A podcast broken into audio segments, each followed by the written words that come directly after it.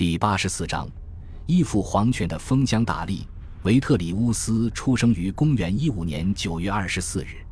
相传，维特里乌斯出生时，有一位星象学家称其星象大凶，故此其父亲一直不愿意让维特里乌斯参与政治。然而，世事并不如维特里乌斯父亲所愿。维特里乌斯11岁那年，他的人生迎来了第一次转机。公元26年，提比略厌倦了皇帝的生活，决定隐退至意大利南部的卡普里岛，并流进军统领塞扬努斯掌管罗马的诸多事宜。皇帝隐退自然要带一班人马随行，其中有提比略信任的士兵，有昔日的好友，也有许多随从。而11岁的维特里乌斯则有幸成为这些随行的随从之一。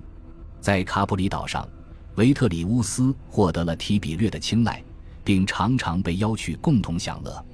无疑，身在罗马的议员们十分反感提比略的享乐，并有谣言称维特里乌斯的父亲之所以可以步步高升，并最终获得贵族头衔，都要归功于维特里乌斯对提比略的谄媚。而提比略并不是维特里乌斯遇上的唯一一个贵人，在卡普里岛上有领兵的将军、禁军军官和贵族议员，更有未来的皇储卡利古拉。维特里乌斯与卡利古拉年纪相仿，又同样是被元老院与旧贵族排斥的沦落人，相仿的境遇很自然地拉近了二人的关系。在提比略惬意又奢侈的享乐退休生活的影响下，年幼的维特里乌斯与卡利古拉被培养出了贪吃与好享乐的习惯，这也让两人更臭味相投了。二者的友好关系也一直延续到了日后卡利古拉继承皇位。据苏埃托尼乌斯记载，卡利古拉在位期间，维特里乌斯是卡利古拉最亲密的亲信之一。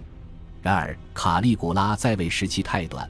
维特里乌斯还没来得及把自己的影响力兑换成官职，卡利古拉便死于禁卫军之手。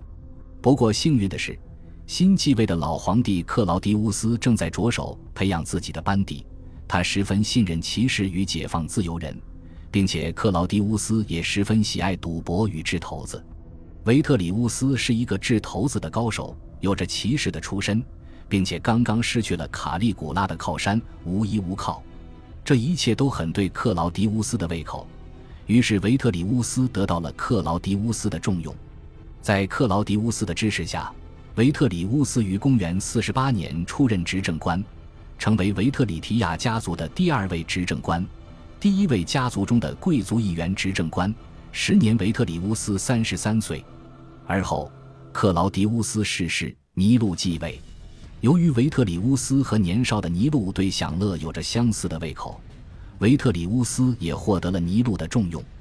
并于公元60年出任北非行省的总督，一跃成了帝国的封疆大吏。北非行省是罗马帝国为数不多的驻军行省，这也给维特里乌斯提供了许多军事经验，为他日后领兵夺权打下了基础。据塔西佗记载，维特里乌斯在出任北非总督期间，真诚待人，为人正直，深得民心。感谢您的收听，喜欢别忘了订阅加关注，主页有更多精彩内容。